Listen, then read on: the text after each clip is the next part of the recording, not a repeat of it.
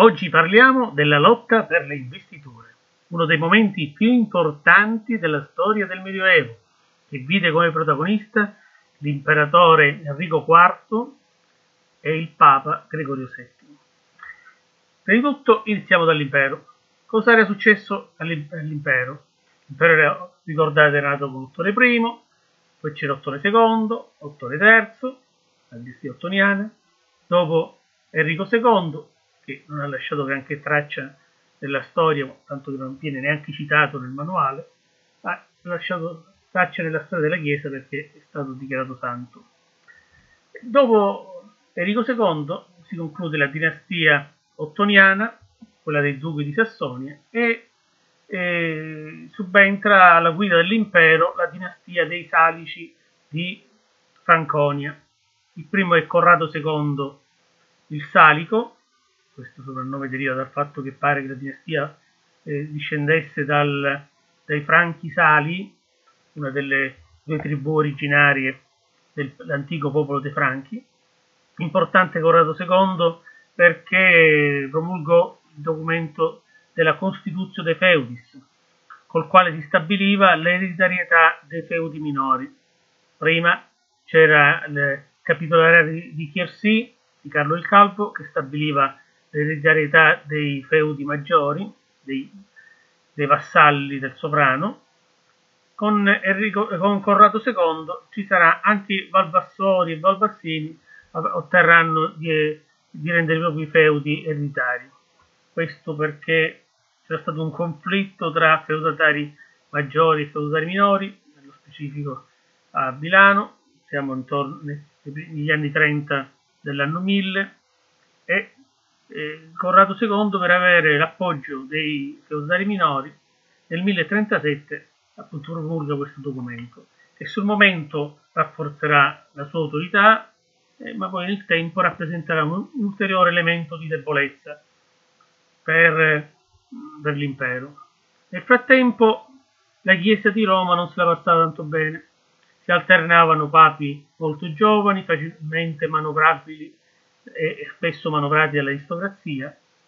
eh, che evidentemente si curano poco dell'aspetto religioso del, e, del prestigio che eh, la Chiesa di Roma doveva avere, tanto che addirittura un papa, eh, Benedetto IX, diventato papa poco più che ventenne, pensate un po', arrivò addirittura a cedere il soglio pontificio in cambio di denaro e poi successivamente eh, eh, lo riprese una storia quasi romanzesca. Questa cosa ovviamente eh, colpì moltissimo i contemporanei, tanto che addirittura intervenne l'erede eh, di Corrado II, l'imperatore Enrico III, per imporre un papa di sua scelta che superasse le divisioni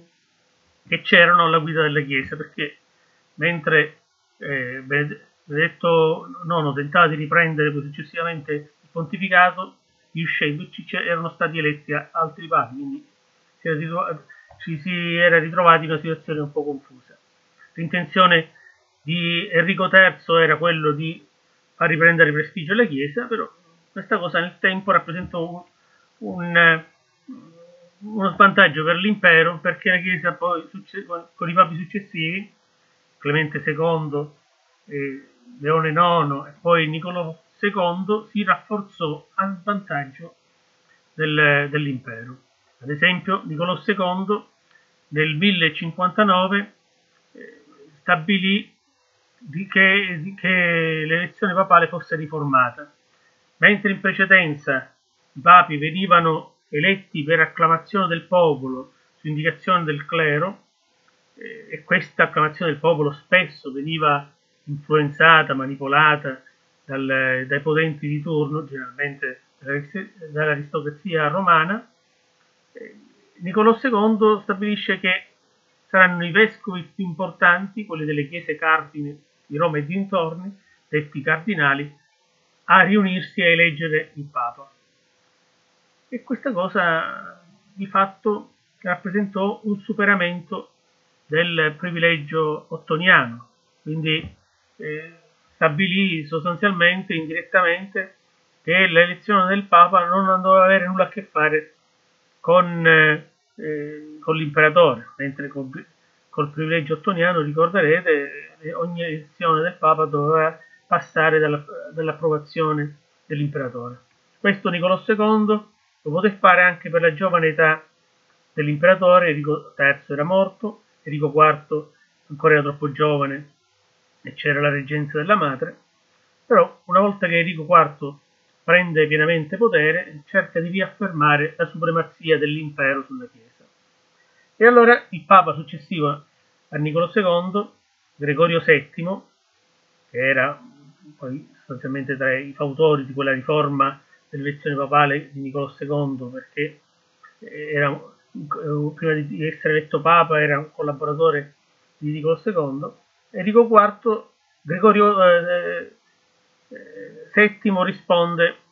alle pretese di Enrico IV elaborando un documento col quale stabiliva che la Chiesa doveva essere totalmente indipendente dall'impero e nessuna carica all'interno della Chiesa doveva essere eh, data da un potere laico.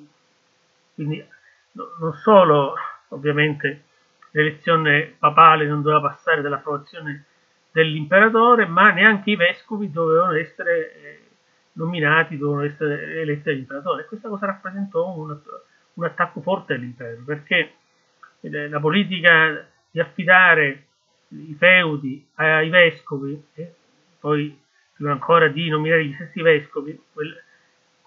quell'istituzione del, del vescovo conte che era partita da eh, Ottone I, che in realtà aveva perfezionato un po' qualcosa che già c'era in precedenza, perché qualche secolo prima lo stesso Carlo Magno aveva affidato incarichi politici alle volte a dei vescovi, ma, sì,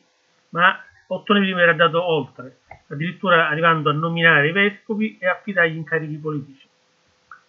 Dunque questo Dictatus Pape, questo documento di eh, Gregorio VII, stabilisce che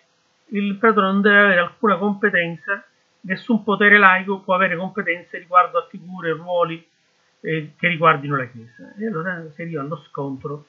tra, tra impero e Chiesa, appunto la famosa lotta per le investiture. Per investitura si intende appunto l'elevazione a un incarico,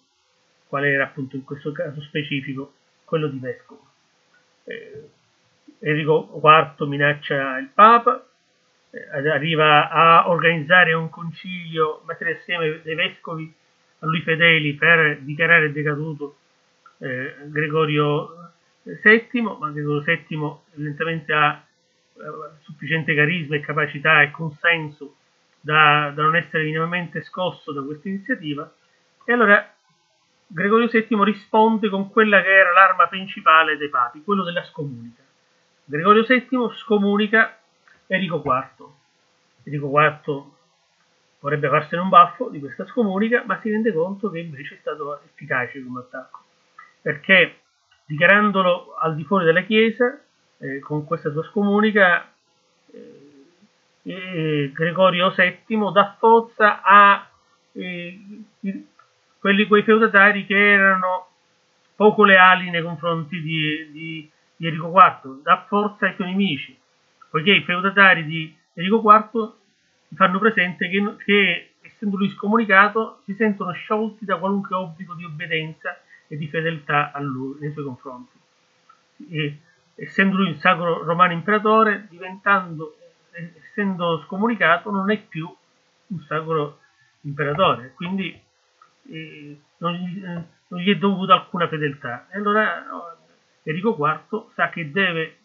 eh, ottenere il ritiro della scomunica, deve chiedere perdono a Gregorio VII. Allora scende in Italia, vuole incontrare Gregorio VII, sa che eh, Gregorio VII, essendo sacerdote, non si può rifiutare di confessarlo e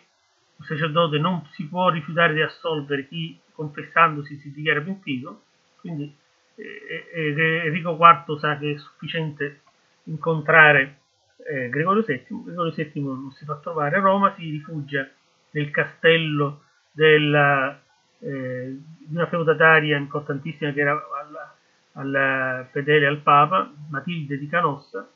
eh, si rifugia nel castello di Canossa e non vuole ricevere Enrico IV. Enrico IV rimane al, fuori dal castello tre giorni e tre notti, vestito di sacco con i capelli cosparsi di cenere, chiedendo di essere ricevuto. Dentro il castello, con il Papa Gregorio VII, c'è anche eh, ovviamente la contessa Matilde, uno dei personaggi femminili più importanti del Medioevo, per il potere e il prestigio che ha avuto al suo tempo, e Ugo di Cluny, il capo del movimento dei clunicensi, che parlano con il Papa e tentano di convincere, alla fine lo convincono a ricevere l'imperatore, perché si rendono conto che un imperatore sfiduciato può gettare nel caos eh, la Germania, il regno di Germania, perché ovviamente i, i feudatari avevano preso a scontrarsi per ambi- perché ambivano tutti al, al, titolo imperiale, al titolo prima di re di Germania e poi a quello di, imperatore. E allora Gregorio VII riceve Enrico IV, gli ritira la scomunica, Enrico IV torna in Germania, punisce i feudatari che gli si erano de- eh, grati eh, eh, fedeli e dopodiché riprende la lotta contro Gregorio ora Gregorio VII si trova in difficoltà, ovviamente una nuova scomunica non ha lo stesso effetto perché eh, il, Gregorio Enrico IV aveva rafforzato il suo potere eliminando tutte le persone di cui si siano dimostrate indegne di fiducia. Successivamente eh, scende con un esercito in Italia cercando di prendere, eh, di fare prigioniero il Papa, eh, il, eh, nominando un, un papa in opposizione al, a Gregorio VII. Eh, il, Roma è assediata dall'esercito imperiale. Eh, Gregorio VII è costretto a chiedere aiuto ai normanni dall'Italia meridionale, che però una volta arrivati in, a Roma eh, si scateneranno in saccheggi e scorrieri vari e questo porterà il popolo di Roma a ribellarsi contro il Papa che sarà costretto ad abbandonare Roma. Lo scontro tra Papa e Impero sulla nomina dei vescovi continuerà con il successore di Enrico IV, con Enrico V e poi con i papi successivi a, quello, a, a Gregorio VII, prima Callisto II. Con eh, Callisto II si arriva all'accordo, al concordato di Worms. Concordato è qualunque accordo che c'è tra un potere politico e un potere religioso, tra la Chiesa e uno Stato. Concordato era concordato erano i patti lateranensi del 1929 al tempo del governo Mussolini quando si, eh, nacque, rinacque lo Stato della Chiesa nella forma dello Stato della Città del Vaticano concordato l'accordo tra lo Stato italiano e Chiesa negli anni Ottanta questo concordato di Worms Worms è la località dove fu firmato stabilisce che eh, la, la, nomina del, dei vescovi e l'incarico eventualmente politico passa nel, in Germania prima dalla nomina del, dell'imperatore che poi viene ratificata dal Papa e in Italia viceversa dalla nomina del Papa che poi viene ratificata accettata dall'imperatore, dividendosi così sostanzialmente le influenze tra, eh, tra, il, eh, tra Germania e Italia, imperatore e Papa. Dopodiché, dopo Enrico V finisce la dinastia eh, dei duchi di Franconia, ci sarà un imperatore che non fa parte di questa dinastia, Lotario II, che non lascerà traccia sostanzialmente. Dopodiché ci sarà la lotta tra il, i duchi di Baviera e i duchi di Svevia per scegliere il, il nuovo imperatore. E la nobiltà tedesca si dividerà tra Guelfi, che sono erano i paladini del, dei duchi di Baviera, dal nome di Welf, capostipite del, di, di, questi nobili, e invece i, i ghibellini, che sono i, i, nobili fedeli ai duchi di Svevia, che prendono questo nome da Weiblin, che era il castello degli Hohenstaufen, che era il nome della dinastia dei duchi di Svevia. Nome Guelfi e Ghibellini avrà una particolare importanza perché poi verrà importato in Italia il, eh, poco dopo, eh, verrà, verranno utilizzati questi termini per indicare Guelfi, quelli che erano a favore dell'influenza del Papa nella gestione del, della politica degli stati, degli stati e delle città, delle signorie italiane, e Ghibellini invece quelli che erano dalla parte de, dell'imperatore. E poi nel 1800, nel dibattito interno al periodo risorgimentale, ci sarà un neoguelfismo e un neoghibellinismo che avranno delle proposte particolari, chi eh, privilegiando il ruolo del Papa e chi invece quello di, di un sovrano nella riorganizzazione de, della penisola italiana e la prospettiva di, di un'unione di stati che poi arriverà solamente nel 1861. E per oggi abbiamo concluso.